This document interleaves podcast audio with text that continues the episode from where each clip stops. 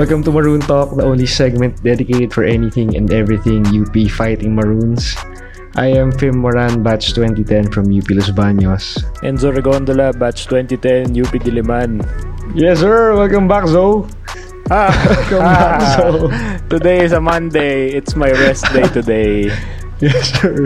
And yes. uh, to top that off, we have a special guest with us for this episode. Let's, Oo uh, let's all welcome from the blue side, Jake Del Rosario, everybody. Hi, Jake. Hi ka naman. Hi ka naman, Jake. Hi, You what's can up, follow him everybody? Uh, Yeah, Fresh 2019. fresh grad from the Ateneo Blue Eagles. Oh, meron tayong Atenean guest ulit. Parang yung, Yes, mga, sir. yung mga guest natin sa Maroon Talk, laging ano, no? Laging Yes, sir. Atenista. Diba, Oo nga, ginas no? natin sila Chris Newsome dati. Tapos, yun. Pero okay lang yan. Oo nga eh. Siguro after the season, the UP guys will be ano, available. Kahapon, yun nga, kahapon, ah, for me, second Sunday ng bar exams. Tapos, so syempre, obviously, hindi ko napanood yung game. Tapos, excited ako kasi pagkatapos ng exam, mga 6 o'clock, alam ko hindi pa tapos yung game nun. So, pagka-online ko, syempre, Twitter kagad ako. Tapos, nagulat na lang ako sa score na lawak na UST ng 20 points na ata ng fourth quarter. So, Mga ilang minutes to? Ilang minutes sa fourth? Hindi ko alam eh, pero patapos na yun kasi 8, parang 85-65 ata yung lead nung time na yun. So, siguro last minute. Ah, padulo na, dulo padulo na. na. Parang nakita kong tweet nun, Renz Abando naka 3 points ba? To extend the lead further. So, ganun. Tapos, pinanood ko yung parts ng game kanina. And, ah, ano ba? Panood ko yung gitna, yung second tsaka third quarters. Tapos, ang napansin ko sa UP, parang may, may halong ano din eh. May halong malas din. Kasi, Yeah. I don't know, we were getting shots which we normally got lalo na nung second round. Lalo na nung I mean it, the, when I when I was watching the game, it reminded me of the second game against UST. It was pretty much the same game. Except UP US UST hit their shots while UP's shots weren't falling. Kaya naging ganun yes. yung yung lamang ng UST. Mhm. Yun. That was pretty much the whole story for the game. Sige, Jake. Uh, let us know your thoughts from the blue side. First of all, initial thoughts. Ah, you were there. Nandun ako Okay. kahapon eh, sa Araneta. So, Mhm. yeah, nasa GE section ako. Uh, first of all, I gotta say that... What side were you on? Were you on the UP side? Yung, Ha? nasa intersection. Are you in the middle? Ah, okay, okay. Nasa may gitna ako. Yeah, yeah. Pero kind of I was uh, the I was side. checking the Gen Ad. Sorry, ah, so- let me just cut you off saglit. Sobrang puno nung Gen Ad kahapon. As in, wala kang...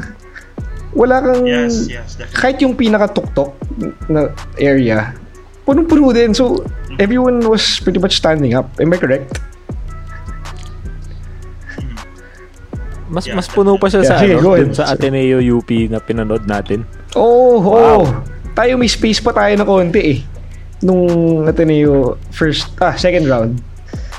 Hindi, first, round, first round. First round ba yun? First round, first round. Then, pero kahapon talaga sobrang sardinas. Ganun kasiksik Okay, ang okay. Gen Ad kahapon. Sige, go ahead. Anyways, um, going back, so sobrang lit nung crowd kahapon. Uh, both the maroon and yellow side. And you can really tell that the intensity of the game was right there. And as far as the game itself, uh, honestly, sobrang intense yung laro. It's just may halong malas yung UP on one side. Yeah. You have UST shooting the lights out, similar to the Yeah. Warriors. And I Uh, think, for four, uh, yeah. for me, the only bright spot for you guys was si Juan GDL. Yeah. Yes. Yeah. Yes. Actually, I love that guy kasi taga-Trinidad din siya dati. And he Yeah. happens to be my brother's classmate, so I'm kind of biased. Okay. Okay. Okay, okay. I see. Pero more importantly, he really uh, he was your ultimate lifeline the entire game. And uh, if I were to like compare his game to a particular NBA player, it's D'Angelo Russell. Ooh. Oh. Mm. Sobrang smooth niya, sobrang galing nung galaw niya.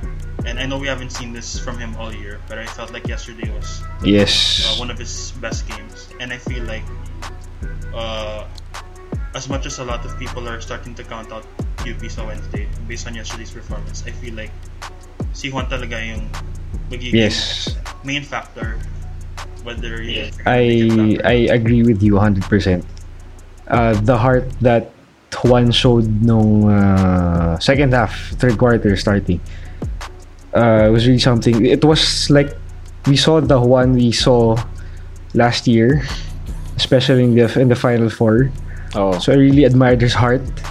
And to add to that, he had the sprained I ankle like late in the third. So yeah. uh, we all thought na that would stop him, but no, it just, it just got him more hungry, hungrier because of that injury. So, uh, props to Juan talaga yesterday for stepping up when it was clear that nobody was hindi naman nobody was willing pero nobody could have parang yeah parang at all. dahil na-check na yung mga players natin ng UST defense, for some reason, Juan find, fou- found his way to make things work, to score some baskets, which we badly needed yesterday. So, that, that was really something from Juan yesterday. Uh, and to those who are wondering, si Jake here is a fresh grad from Ateneo. So, you do the math. He graduated uh, high school ng 2015. So, yung mga thereabouts nila, Juan Yes. and his brothers. So, mga, mga kasabayan yan before. In in the so, blue so side. nung, nung Yeah. gumraduate siya ng high school, nung gumraduate siya ng high school, nasa law school na ako nun. so, ganun, ganun kalaki yung age gap. Age gap dito. And I guess also to add another like side comment or just another insight. Uh, going back to the crowd, no, I felt like uh, pati yung crowd, as much as the UP crowd was trying to be engaging and stuff, uh, nung na-notice ko when UST was starting to build their lead, UP fans were starting to leave kanina. So I kind of found it shocking because if I'm not mistaken, I think last year nung nag-finals kayo versus Ateneo, in particular nung game 2 nung tinatabakan ng Ateneo yung UP none of the none of the maroon side left. It was still packed it was still full until the final buzzer. So I really kind of found it shocking na may ilan sa inyo na umalis na maaga. Of course I don't want to speak for all of the UP community because there are still a lot of you who really support the team which is why I really found it uh, quite shocking na may ilan na umalis even before the final buzzer Yeah, that, that became uh, talking point on Twitter. I think yesterday or even even until today ata, 'di ba? Um may mga nagpo-point out noon na why are why are people leaving kahit natambak na yung UP and surely talo na. Bakit I mean, why aren't they staying until the final uh, the final buzzer until the school uh, hymns are sung and yeah i mean And I feel like it's also disrespectful Go ahead, go ahead. to fans na galing GA and even those who couldn't watch the game because I'm sure they would be dying to be in their place. yeah exactly So, yeah. it's it's sayang eh i mean you got tickets na mahirap makuha for that game Tapos, you're gonna leave with a lot of time left in the game. Which is really weird, diba? Definitely, definitely. So basically, what we were talking about is how I was really shocked because nung mga last two minutes, nung tapos na yung game, there were some of there were some UP fans and alumni that left early, and I found it shocking because a year ago, nung game two of the finals, tinatabakan ng Ateneo yung UP, not a single maroon shirt left the building.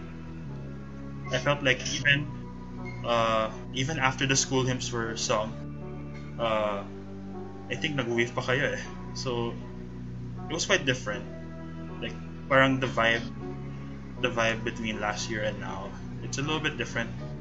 Because even from the fans' perspective, measuring intensity, I wouldn't say nawala completely, but iba talaga yung level last year compared to right now.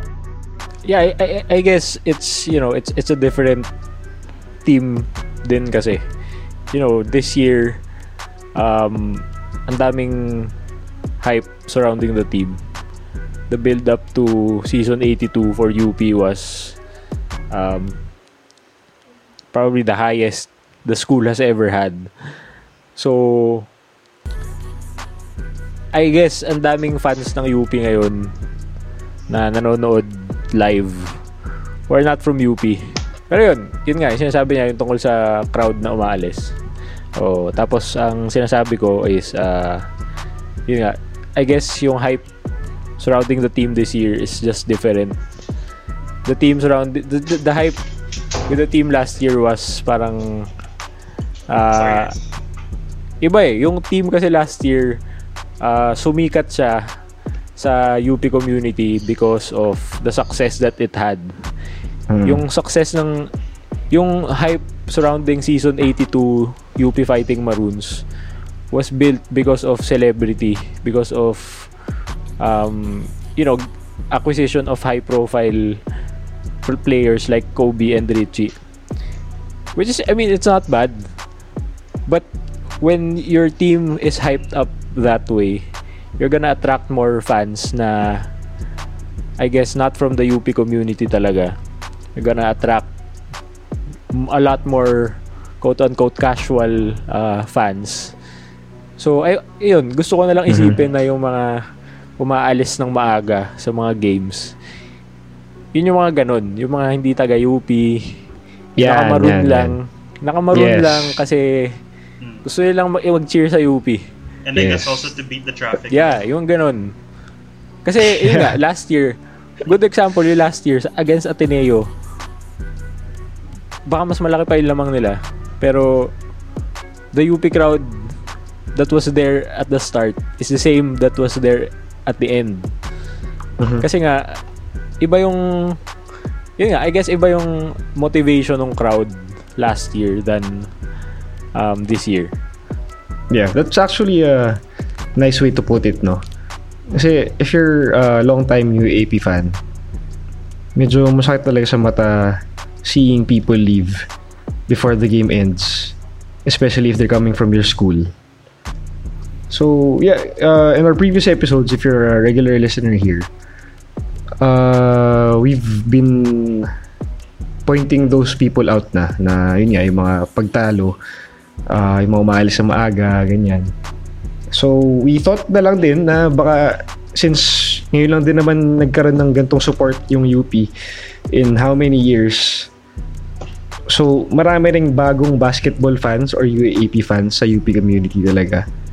So, sige, let's give them that uh, benefit of the doubt. Pero, yun nga, this should serve as a lesson for them na especially in in college basketball like uh, the league the the UAP there's there's this uh, culture that um, people stay uh, people fans don't leave the arena uh, just because their team is losing. Uh, we give Yeah. respect to our school and the opposing school through applauding them through uh, usually during the singing of the school hymns so yeah this is the culture na we want to uh, share to new yun nga, UAP fans of our community. Yan. So, I guess these are growing pains. Yun na isipin natin. Hopefully, this type of crowd, this type of atmosphere doesn't go away soon. Kasi the UP crowd is really something else. And uh, hopefully, it it goes on. It, it's it, it's just the beginning of something great. Tat- Tatanong ko sana kung ganun din ba yung tatanong ko sana si Jake kung ganun din ba sa mga teams na successful like Ateneo. Tapos naalala ko, Actually, mas mga eh. Like, naalala ko nat- natatambakan ba ng ganun yung Ateneo para para para mag mag-react ng ganun yung fans Mag- nila. Pero actually, don't get me wrong. There are, there are some games, like, before the Coach Tab era, uh, umalis na maaga yung mga Ateneo fans. So, even we're, hindi lang kayo yung guilty of that. Like, even our fan base can sometimes uh, leave too early before the school ends. Uh, lalo na kung tinatambakan na tayo.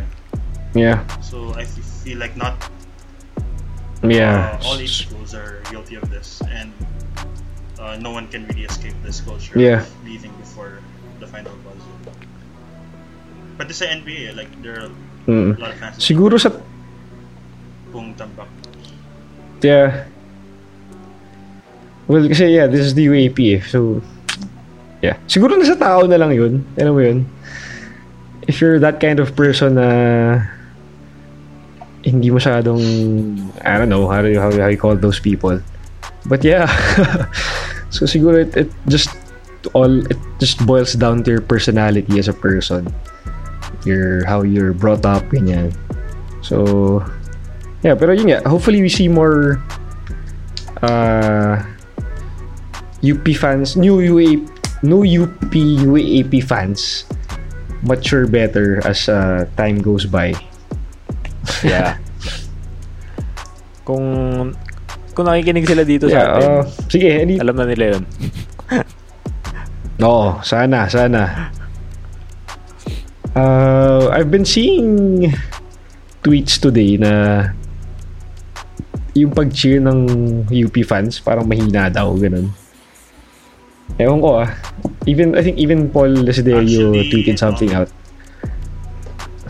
Actually, nung nasa GA ako, mas malakas pa nga mag-cheer yung mga UST kahapon. Even when Ah. run kayo. Well, Like, oh, of course, Well- given na lamang yung UST the whole game. Oh. yeah. Oo. Those, Ibang level talaga yung mga UST kahapon. And that's a given na outnumbered. Technically outnumbered sila. Because there were a lot more maroon than yellow, to be honest. oh, I, I didn't really notice that na ano. Pero yeah.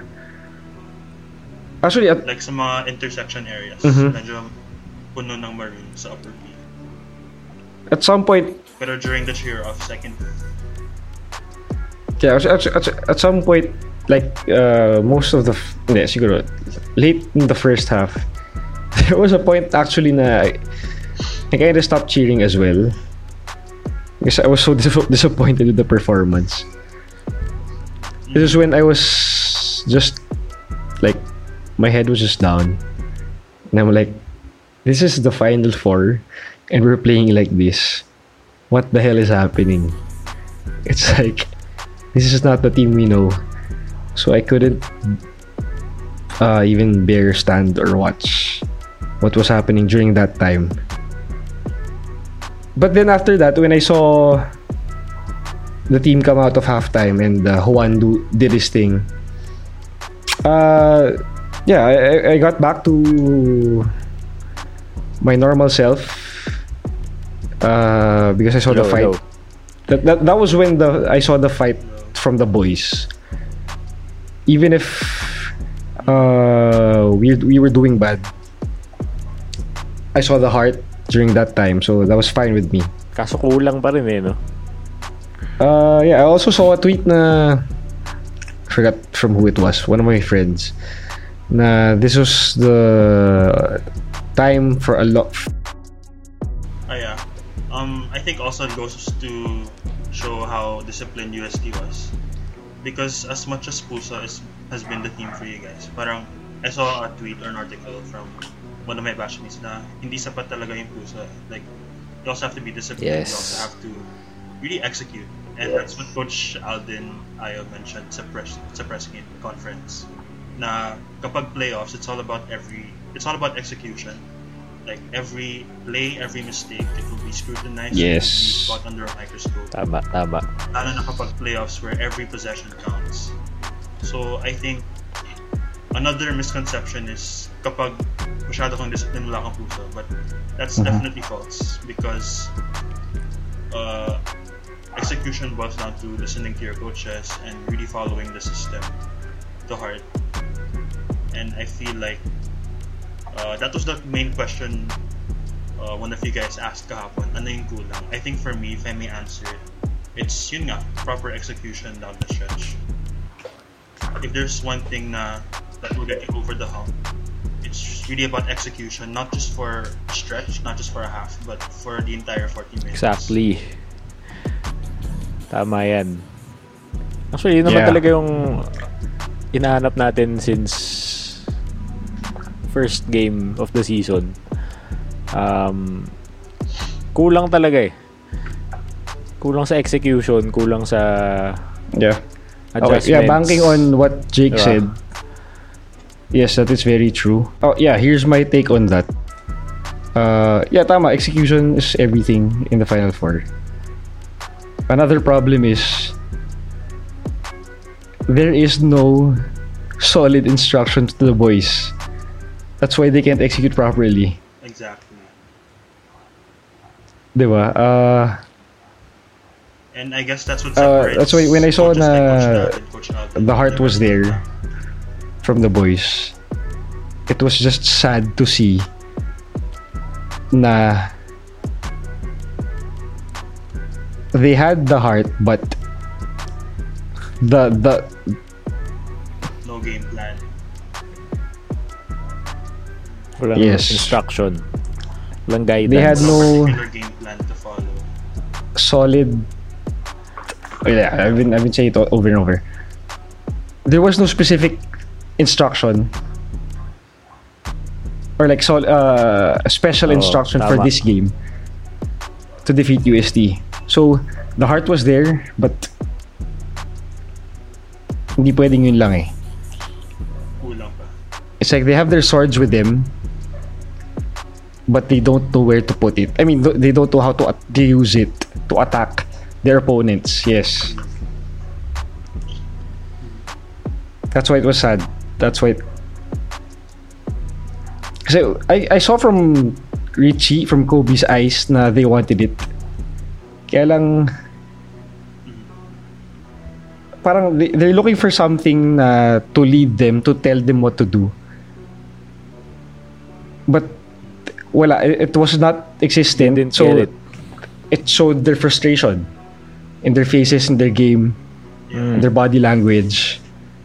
And I think for me, I think for me, that's where you guys miss Yes, very much, very much. Because okay, um, you may have replaced him with players that are better than him in terms of talent, like Sinagobi and Richie were his supposedly replacements.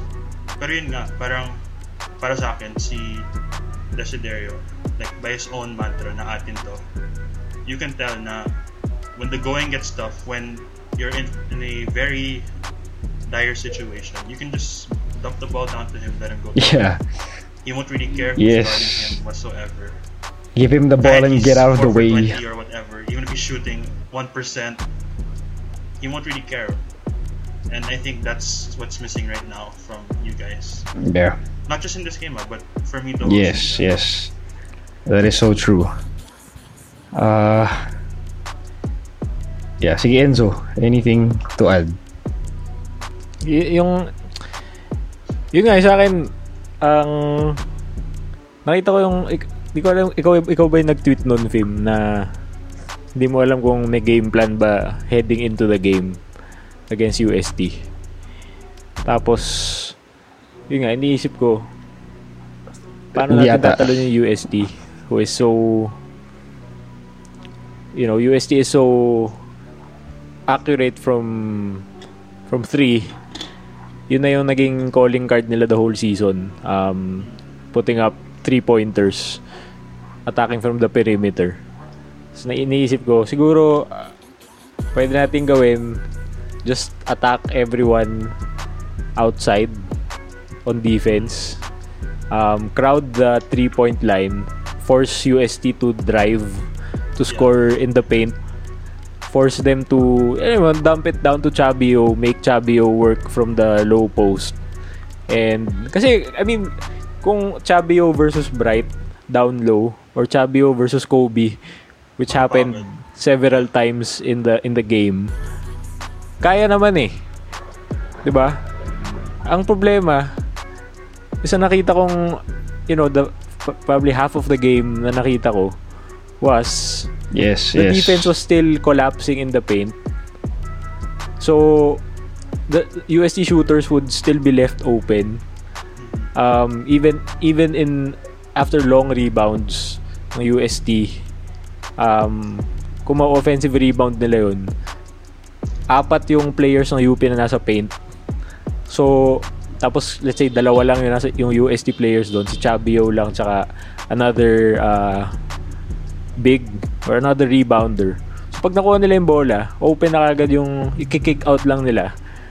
Open shooters na. So inisip ko bakit y- yung ganun parang ito yung ma-address talaga dapat ng proper game planning, preparation, coaching, adjustments. Kasi, you know, a player, an athlete, any athlete in any sport, when he or she plays, once the, you know, once action is ongoing, magre-rely na yan sa instincts niya. Um, they will play the game the way they see the game. And sometimes the way they see the game is different from you know how the game should be seen para manalo sila or to play better. So ang nangyayari sa UP, parang okay magagaling sila. Maglalaro sila based on, you know, yun nga, instincts nila. Which is yung instincts nila, kunyari, sa ganun, pag may magda-drive na UST player, ang tendency ng UP is they will watch where the ball is. So they will collapse in the paint. So yun na. Yeah, nakuha na ng UST yung gusto nilang mangyari sa UP. Uh, which is get everyone in the paint and then kick it out outside. Whereas kung meron kang coaching na maganda, meron kang maayos na preparation, you would tell your players na don't watch the ball when it goes in. Stick to your man. Um, don't let the slasher kick the ball out to an open shooter. Kumaga, ang iniisip ko magandang game plan sana ng UP is force UST, yun nga, force them to beat you in the paint. Bayaan mo na si Bright doon tsaka si Kobe. Let them, you know, trust them to defend the paint. Yes. Pero the, the other three guys, stay outside. Stick to your man. Para hindi sila makuha open shots. Yun yung expect kong gagawin ng UP actually.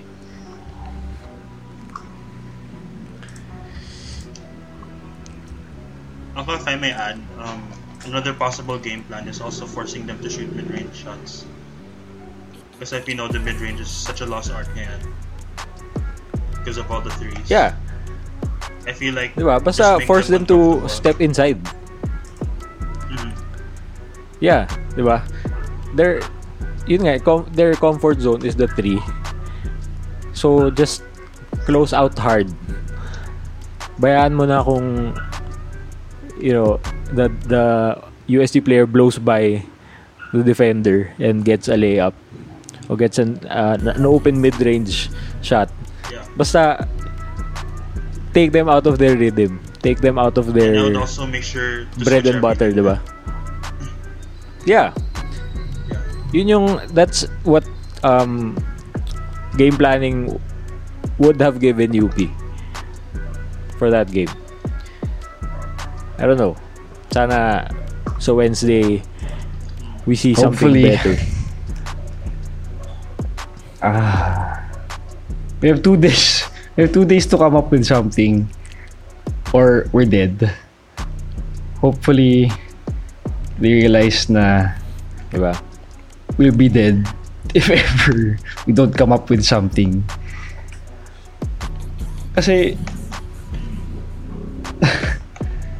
as we've said, yun nga, it, this is the now or never year for the UP Fighting Oh, Maroons I to get the championship again. Ano na talaga, win Some or people go don't realize that. Kaya, kaya medyo... Yeah. Some people don't realize that kaya medyo defensive sila when it comes to uh, objective fans of the UP community right now. You know what? We won't even know if ever we lose on Wednesday. If ever we do lose on Wednesday, you won't even know if by next week what the team would look like. Yes, yes. Alam mo yun? There are tendencies na merong mawawala dyan for some reason. Alam ko meron dyan maraming mga inside info na mga nalalaman. So, That's it's true. very this team we have right now we're just enjoying it as much as we can as long as we have them and we- we're talking about them as much as we can as long as they're still together so forgive us if ever we're objective pero come on we're st- we're also fans Actually, I have to give you guys credit because I have to give you guys a lot of credit. Because I noticed in every episode, like you find uh, Yeah, for improvement yeah. and different points for criticism. Fans may think it's hating, pero for me, like yes the players really need to hear that. Eh. Like if it's all about praising them every game, then wala silang It's not. yes yes yes And even even Coach Tab, like as much as Ateneo is undefeated, like he finds that is a very a lot of mistakes pa rin from our team mhm. and he makes sure that every practice that's always patched up and i'm sure like that's all you're asking for the coaching staff like to find different points for improvement to find uh Yeah, exactly. That is a very good point. Uh, actually, I was talking to uh, one of our family friends. Uh, shout out to Mr. Noel, Noel Tempongko once again. Uh, I think he's an avid fan as well of Maroon Talk. Uh, he mentioned to me yesterday while we were waiting to enter the arena na yung system nga ng Ateneo uh, with Coach Tab Baldwin is kumbaga the the championship last season was just a byproduct of the system. It was not the ultimate goal of that team to win the championship. It's to improve every single day, day in, day out. So that championship for them doesn't really mean any mean, mean anything if they don't improve every day. So hearing that from a uh, Yes. knowing that th- that's the mentality of a 14 and 0 team what more can we say to us who's trying to reach that that point in our in our season, 'di ba? Kung sila nga perfect na in our eyes, hindi pa sila perfect in their eyes. So what gives us the right to relax and uh, be complacent with our talents with the, the talents that we have right now.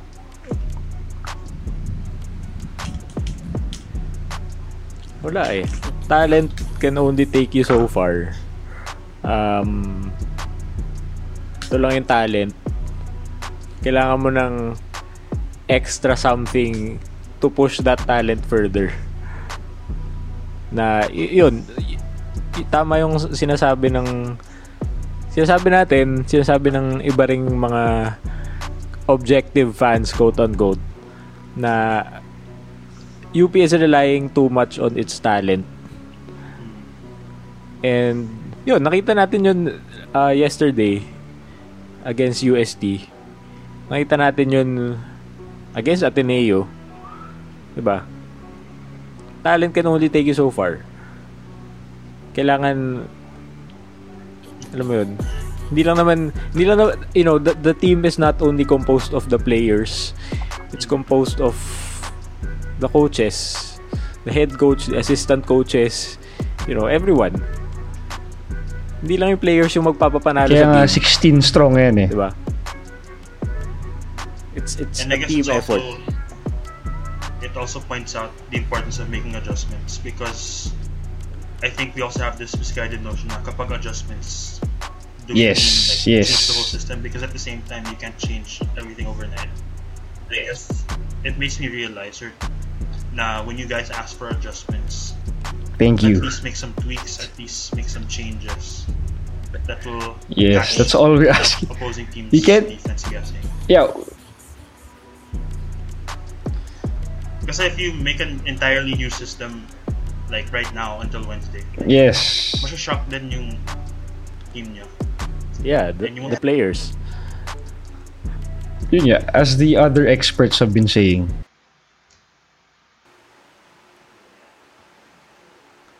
uh, as the oth- other experts have been saying nga, yung that system that Ateneo's been running has been running for years.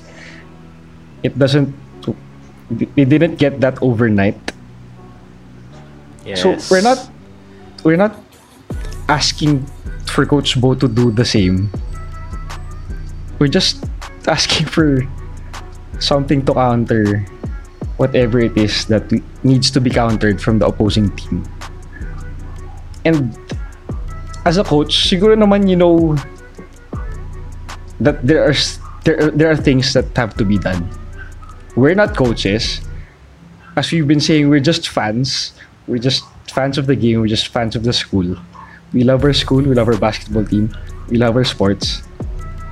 And we're happy na we don't have to get to solve these kinds of problems. Kasi yun nga, we're not coaches. Oo. We just see what we we see from a fan's point of view. So yeah. And ilang before naman di naman napapansin yung UP Maroons. So that's why we're doing this para yun nga, to give exposure to kumbaga give the give the fans a voice because we know na some of the fans out there are kumbaga have the similar thoughts that we have. I think if I may add a suggestion, if I may Oo, suggest baka- like a new Go. play or something like that, I would actually have one GDL run a lot of pick and roll. Well, Yeah, that's what they've been doing ever since last year. Pero no, I noticed kasi ngayon na puro ISO with Kobe. I felt like wala masyadong pick and roll action this year. So I feel like if you bring that back, it might surprise UST a bit. And I think it will really clean up the spacing on offense. Yeah, that could be one. Yeah, di ba pinoint out natin yun when uh, Jun Manzo had his breakout game of the season against UE ba yun? Parang, Ah. parang UE. Oo. Ang dami, ang dami nilang, ang dami nilang times na June and Bright ran the pick and roll and it was effective you know in that game tapos I was expecting it dun sa next game tapos wala masyado maybe once pero yun I don't know why yung, yung mga ganun we know that or we see in in some games na what works and then the team doesn't do it the next game or doesn't do it later in the game. Na hindi ko naman nakitang nakapag-adjust yung kalaban dun sa sa play na yun.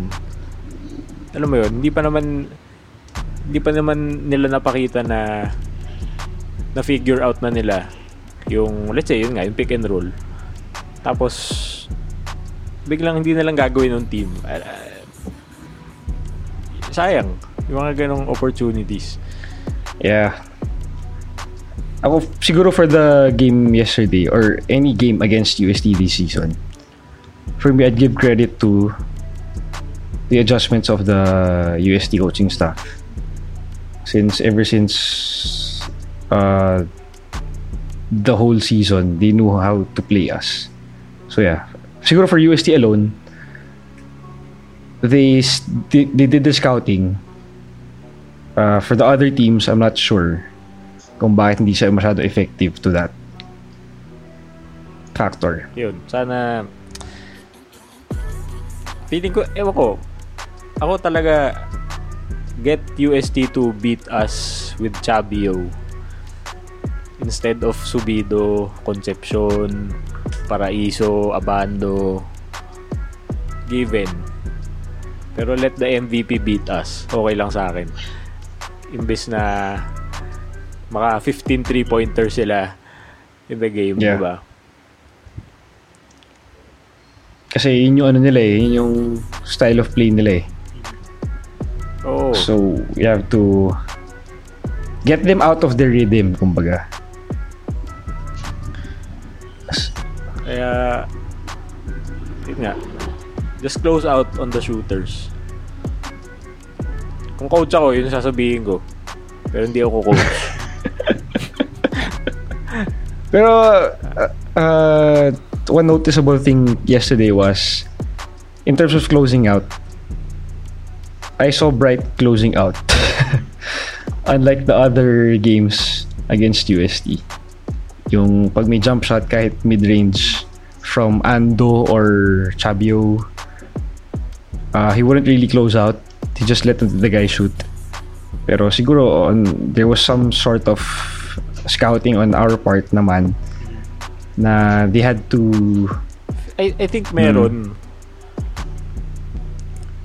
Ang ang problema kasi nga 'di ba ilang games natin na we always win the first quarter.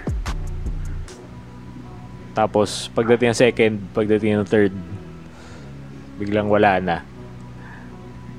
So feeling ko merong scouting, merong game plan na-execute ng first quarter. Tapos pag yun nga, pag naka-adjust na yung opponents, wala tayong counter adjustment. yes yes yes So parang bumabalik tayo dun sa ano mo yun, instinct sa uh, natural tendencies Mm-mm. nila as a team and as players. Yun, yun yung kulang. which we've been we said na rin before na pag dumating doon nagkakanya-kanya na yung team hence nawawala Yun. na yung lead Oo. yan yun lang. Yon. So, to add to that hard work, talent, ano natin kanina, syempre may cliche pa rin tayo dyan na if, ano yun, hard work beats talent if talent doesn't work hard. Yan. Yan, oo, yan. Mga ganun nga pala Yan. tayo. Perfect. Oo. Siyempre, may tayong mga kasabihan. Mga may tayong mga kasabihan. Hindi pwedeng mawala yan. ano yan eh, Maroon Talk staple yan eh. Mga sporting cliches and platitudes. Okay, sige. Let's siguro let's talk about the ano, yung hindi pa masyado napapag-usapan lately. The Ateneo Blue Eagles, they're nasa bakasyon pa sila ngayon. Pero I heard?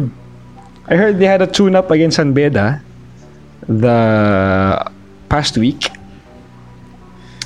Ano tuloy ba? Meron yun? eh, may nabasa ako eh. Closed door siya. Kaya wala masyadong videos or balita about it. Ang dun sa na, Akala ko, akala ko parang joke lang yun. Wala eh, pareho silang naka-sweep. So, pareho silang nakabakasyon ngayon.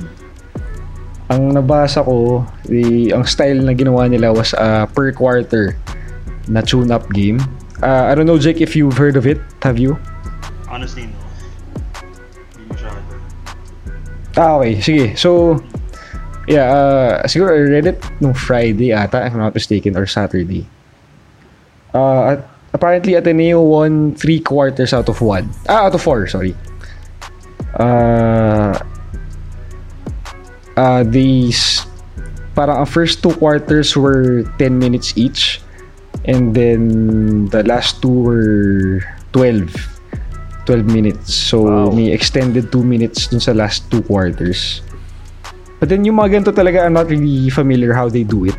Kung, do ang, ang ano niya, outcome niya, may scoring per after end ng quarter. So, dun naka, syempre, dun naka-base yung kung sino panalo and what. Uh, if ang nakita, ang na, balit, nabasa ko was San Beda got the third quarter. So, that was the only time Okay. na they scored more compared to Ateneo. Yeah. So, Ang ano ko dun sa mga ganyang games, um, parang ano lang siya eh. Hindi ko alam kung, hindi ko alam kung anong, ano pang stakes for them. Um, meron ba silang pustahan or something. Kasi parang, kahit na, okay, tune-up game, baka maging ano lang siya eh, parang physical tune-up. yeah. Pero alam mo yun, iba pa rin, iba pa rin kasi yung, yung feeling mo pag ah, competitive. Yes. Alam mo yun? Yes. During the tournament itself, di ba? It's a different uh, mental state that you're in. Unlike if you're playing an exhibition game na wala lang, you're just gonna get loose but your mindset is not totally there. Yeah. Unlike for UP and UST na coming off competitive games. And I guess that's ganun. why Yeah. I wasn't So I don't know, I don't know how how too ecstatic then nung sweep nung Ateneo regular season. Especially because of what Mhm. happened nung Yes, 2010. yes. And 17 days is Yep. a relatively long yeah. time before another game. Kaya, Yeah. uh, to your point, tama ka kayo na you can tune up game all you want, pero iba talaga yung feel kapag actual game in either Mo or Arneta, like under the bright lights. Yeah, kasi ang ano dyan, ang pinaka tinahabol ng coaches dyan is to kasi if you practice lang iba talaga yung ano eh, yung game situation, kumbaga. Gets ba? Kasi pag puro practice ka, ano mo yun, ah, puro drills, ganyan. Let's say you scrimmage, sige, iba pa rin yung may referee, y- may tamang inbound, may tamang free throw, may, pag may foul, may free throw, ganyan. Kasi minsan, pag sa practice ah, scrimmage, hindi rin kasi talagang, kunyari ma-foul ka, wala man lang, walang free throw, walang magpe-penalty, ganyan, kung maraming, kung, sabi, kung masyado maraming fouls, ganun. So, yun lang naman yung habol ng mga coaches dyan, kaya nag-tune up game sila kasi to keep the team not strangers to uh, the game situation, the game style of play, parang gano'n. Mm. So yeah, syempre, iba pa rin talaga pag ano, pag game. Totoong game. O yung yung competitive edge Mhm. kumbaga. Kasi syempre for example, Ateneo San Beda um I guess hindi sila magbabanggaan masyado diyan. Kasi baka ma-injure pa sila, 'di ba? Oo. So ayun, iba pa rin syempre. Kaya nga to my thinking, it's just uh yung yung yung mental ano talaga yung magsasuffer kapag merong mahabang Yes. layoff. Kasi the physical, you can do that yun nga through training, uh, drills, conditioning, uh, exercises ganyan. Pero the mental aspect of it na knowing na if you lose this game um hindi ka mag-champion alam mo yun yun yung mawawala sa kanila Yun talaga yung tamang term eh, no? Lay off. There's a, there's a Oo. lay off. Uh, you come streaking at the end of the eliminations with a sweep. But then ang ang ano nun, ang ang tawag dun? Trade-off. payoff Trade off, yeah, trade Oo. off is you're out for two weeks. So it's up to you how to on how to manage that and keep the boys hungry. yung yung ano nga lang eh yung layoff ng UP na 11 days tama ba from October 30 yung mga 11 days parang haba Yeah. na eh what more yung 17 17 ba 17 days Sa 20, 21. oo, oo, parang ganun. Last nila October 27 eh. Parang ganun yung hindi last nila October 30 30 ba yun? Yung UP? Kalaban yung Oo. Oh, UP. 30. So, isipin nyo na lang yung from that time to the game last Sunday kung gano'ng katagal yung hinintay natin. So, ewan ko, baka, baka naman nag-contribute din yun kaya ang pangit ng laro ng UP. nung Sunday. Yeah. I mean, UST just played nung Wednesday last Oo. week. So, yun. And that was a tough game as well. if if yeah, so if ever it did affect UP, imagine niyo na lang yung magiging effect sa Ateneo. Who will be, you know, out for longer. Diba? If ever man lang hindi sila ma-affect, maapektuhan doon, magaling talaga sila. Oo. Oo, yun talaga. Wala tayong magagawa doon. That proves their might. Uh, siguro another factor I saw dito sa UST team talaga na to is their hunger. They are a freaking hungry Yeah. team with hungry players who are hungry for wins. Uh, coming into the season, di ba meron tayong Final Four predictions and I don't think we counted them in in any of our predictions. I think Tama no ba, Enzo? No, kasi kinount natin 1-2 is Ateneo UP, tapos Adamson. Yes. Tapos, ang number 4 natin parang NU pa nga ata Yeah, natin. NU tsaka Lasal. NU tsaka Lasal. Yung naalala ko. So, di ba? Everyone was counting them out already. Wala pang game 1 ng season 82. And now they're here. This is similar to the 2006 championship team ng UST. Wherein uh, nobody really knew them. Nobody really... There were no high-profile players in that team. Just like now. But now, we all know who they are. Pero coming to the season, walang may pakialam kung sino tong mga to. Sino ba? Wala, nobody knew who Renz Abando was. Nobody cared who Chabio Yeah. was. Wala talaga. But now they're here. They're still trying to prove themselves. And that's the most dangerous dangerous team you could face. A hungry team. It's it's actually similar to last year's UP team. Yeah. Uh, yun nga, pre-season last year, I don't think anyone was counting UP to make the Final Four. Meron. Kasi ando si Bright. Si Bright nandyan eh. Pero hindi pa rin sure. Hindi Oh, pa rin sure. Kung, kumbaga, ah, yun nga, ang term sa UP last year was Dark Yeah, Horse. Yan yung the, the team that has a chance to finally make the Final Four. Ganyan yun. Pero hindi sila considered uh, Contender. lock, Mm. Contender, sure na mag-Final Four. That's why the team was hungrier last year. Yes. And that's why UST, similarly, this year, is hungry. Kasi similarly situated sila eh. Diba? It's the same. And I guess Ewan ko also kung nakita yung tweet ko nung... I guess besides hunger then, uh, it's also the timing of it all. Like I felt like the timing of Yeah. UST momentum is very perfect. Like it's a case of them peaking at the right time and them gaining a lot of steam, a lot of momentum in these games. Yeah.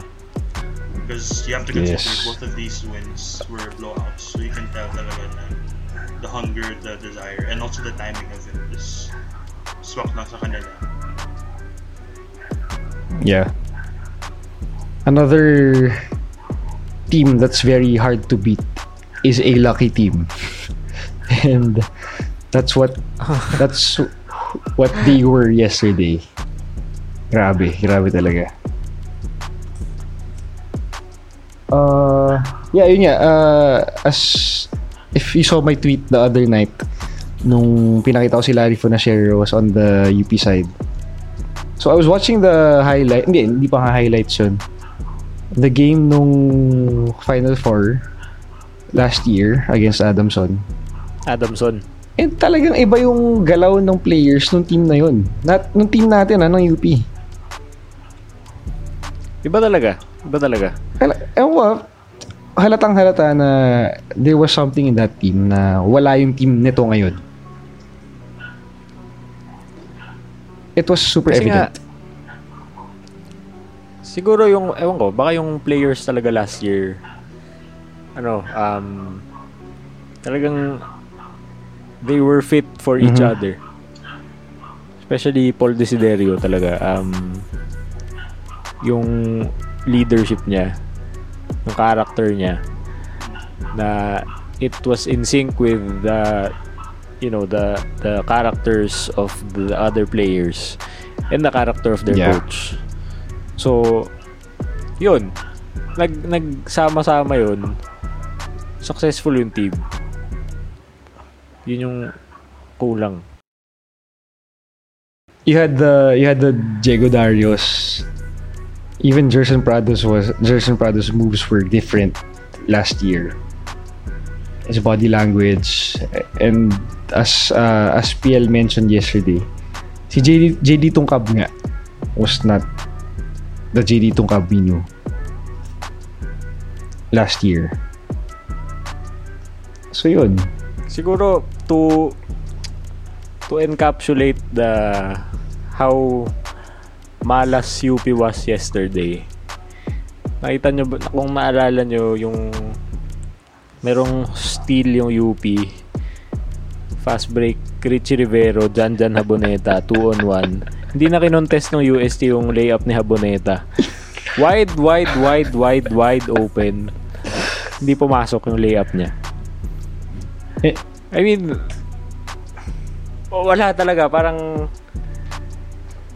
yun yung, nung nakita ko yun, parang, doon ko na-realize yung ano, yung malas talaga ng Ito UP. yun, hindi para sa atin tong araw na to. Yung Oo. nung nag-miss yung layup na yun, napaupo na lang ako. And I looked away. Kasi yun na yun eh. Yun na yun, sabi ko, Parang, ito yun. yun na yung, ano eh, ah, momentum shifter na sana yung play na Yeah, yun. oo, tama. Nagra-run Diba? tayo nun eh. Lamang, Nagra-run. lamang double digits yung UST tapos ito na fast break easy automatic 2 points tapos wala kaya lumabas ano nangyari Lalabas yun sa ano, sa Shakti na fool.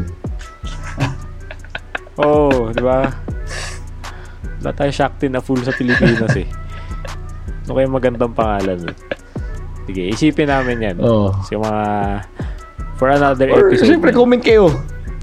Always, siyempre, we appreciate your O, comment comments. kayo. Tapos, discuss natin yan sa mga ano, siguro sa isang post-season Yan, oo, episode. meron tayo. Uh, I'm still, I'm still thinking kung paano yung magandang finale natin for this season. Kasi, syempre, even if we win or lose on Sun, oh, on, on Wednesday, matatapos na naman talaga yung season soon. So, yun, uh, siguro, inisip ko parang two-part special, ganyan. No, iniisip ko pa kung sino yung mga i-guest natin. Yan. Uh, Oo. Hopefully masama na natin yung ibang fans pa dyan ng Maroon Talk. Alam ko, konti pa lang tayo but it's not, hindi yun yung nag-matter. Ang nag-matter dito, solid tayo dito sa Maroon Talk. So marami po salamat sa inyo.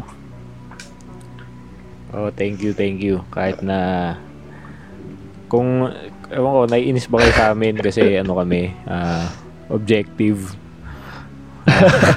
Susumbong niyo ba kami? Oo, hindi naman, di ba? So, kaya, kaya din siguro kayo nakikinig kasi ah walang iba nagsasabi ng mga sinasasa- sinasabi namin. Ewan ko, hindi naman siguro. Pero, Hindi mm, naman, hindi naman. alam naman namin na kasi hindi naman tanga yung UP fans eh. Alam mo yun, kahit kahit naman kahit naman di basketball fanatic yung mga ta, yung mga tao sa UP. Pag may nakita silang mali, may may sense naman yung pag ano nila, pag ah, pag-rebut sa mali. And that's what we're trained to do, yun nga, di ba? We are trained to question Oh, the things that need to be questioned. criticize. Mhm. Yes. And I guess to add, I'm not sure kung accurate ito, but those guys that you were mentioning, sina Paul Desiderio, sina Dario, and all those other uh, UV players last year, I think they were used kasi to losing. Like, they were part of those uh, 0 and 14 days. I think nabun pa nila yung bonfire. Yes. nag-one. Mm, yan. It's very a very different profile from this batch of UP players na they're not really used to losing a lot back then, unlike now.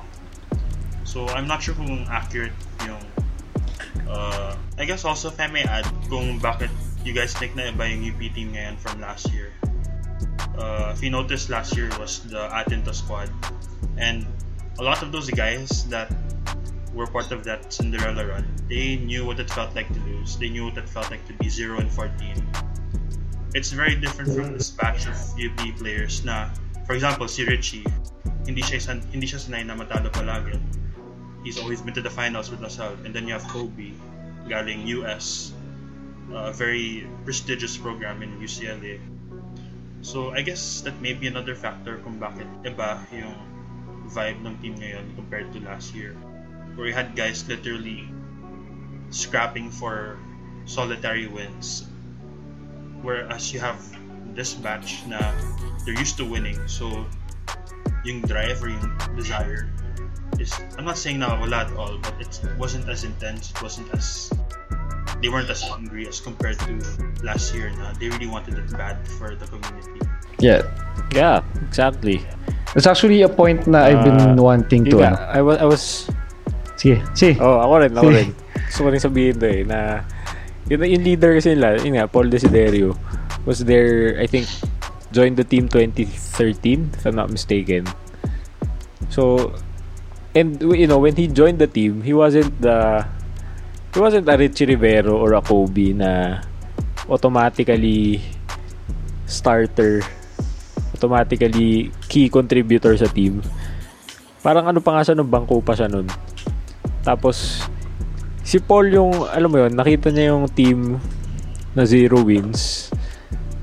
Nakita niya yung sarili niya na bench warmer. Tapos nakita rin niya yung sarili niya na team captain, starting player, star of the team. Nakita rin niya yung team na nag-final four.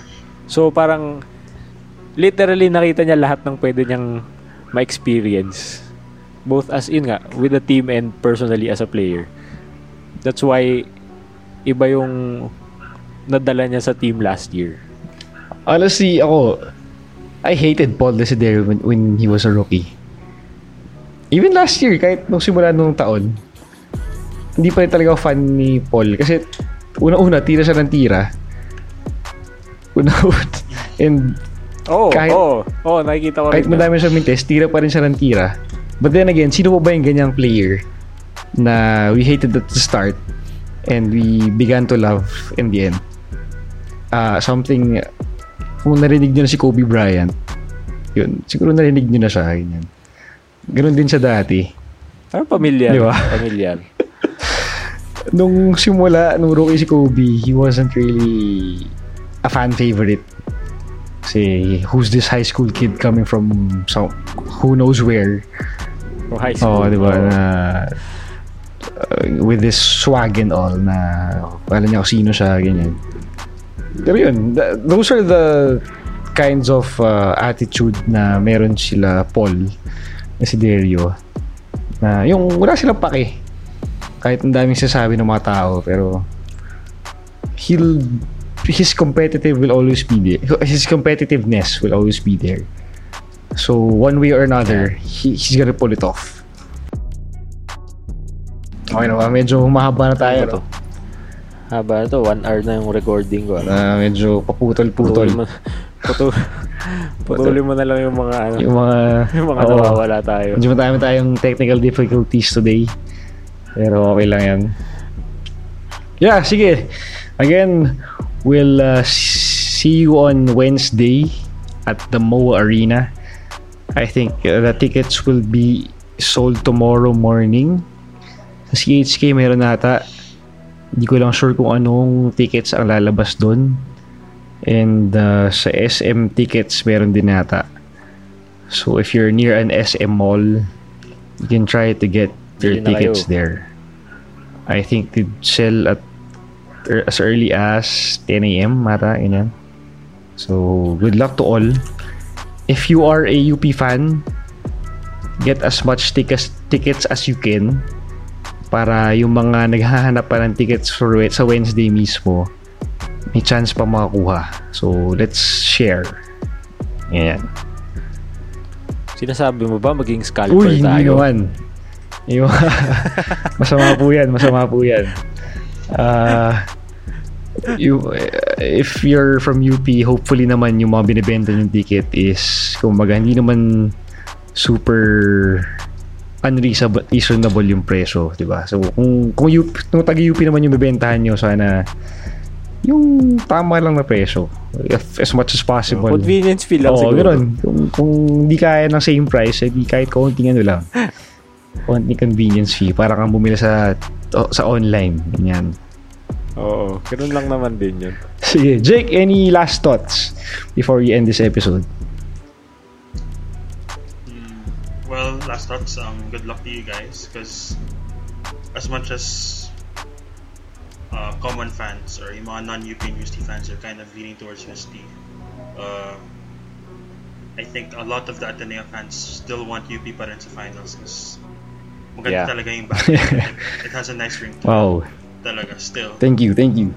So, wala lang, good luck. And I guess wag lang kayo mawalan ng pag-asa because there have been a lot of negative tweets from UP fans themselves, which is honestly quite shocking and disappointing knowing that you guys just had an epic run last year tapos ngayon uh, magiging negative all of a sudden yung vibe ninyo. I guess uh, as much as there is reason to be skeptical, uh, Wednesday is the type of game that you throw away all the stats. It's finals or Mm. bust, do or die, win or go home. All the cliche stuff you hear by the announcers, uh, advertisers. So, yeah, kahit 0-3 kayo against USD, what matters is we'll get that Yes. Yeah. and that one win will bring you to the finals eventually. Or will bring that team to the finals. Whoever should come out on. Very well said, Jake. That is the best way to put it. It won't matter if 0-3 tayo ngayon as long as we get that one win. O nga naman, tama. Hmm. That's all that matters. Sige, Enzo. Uh, picking up from that, uh, yun nga, remember last year, Adamson, kalaban natin before we got to the finals. Um, we never beat Adamson nung eliminations. We were 0-2 against them. The first game, they blew us out.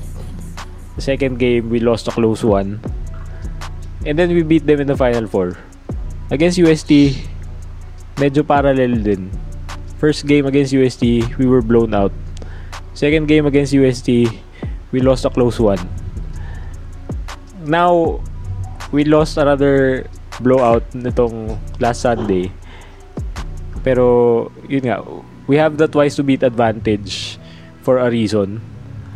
We worked hard for that twice to beat advantage. And the win on Wednesday is the win that we need to get to the finals.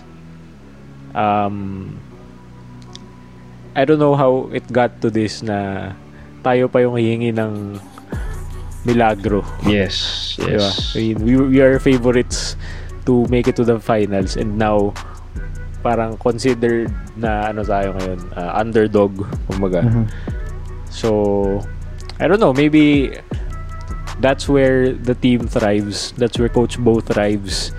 That's where makikita natin yung old one, old June, uh, old, you know, all of the role players last year who are still here uh, this season.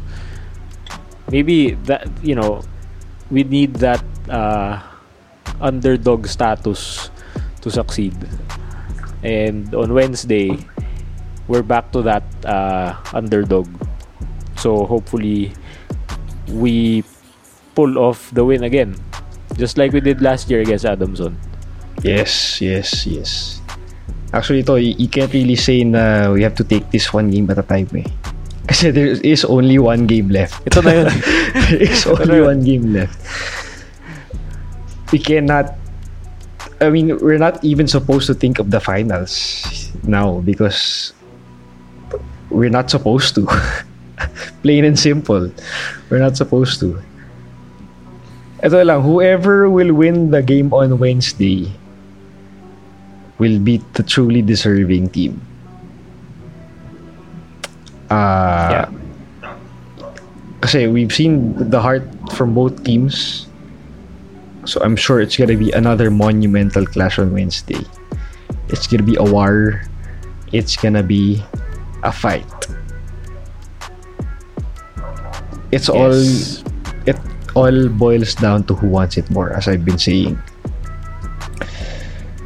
Yun, nasabi na naman nila lahat. Uh, I won't add to that anymore since medyo uh, active din tayo sa Twitter lately. So thank you to our followers again. Thank you, thank you to Jake for joining us tonight. Sobrang refreshing My pleasure. sobrang refreshing to hear the insights of uh, some of the fans from the the blue side, our best friends from the Katipunan area. Thank you again, Jake. And of Yes. course, thank you to Enzo sa pagpapaunlak ng konting oras sa atin ulit. Thank you. We believe you can do it. Huwag niyong huwag Thank you, thank isipin. you. Ah, basta kami dito lang sumusuporta para sa iyo. You have two Thank Sundays you. left. Bukas ano na naman eh.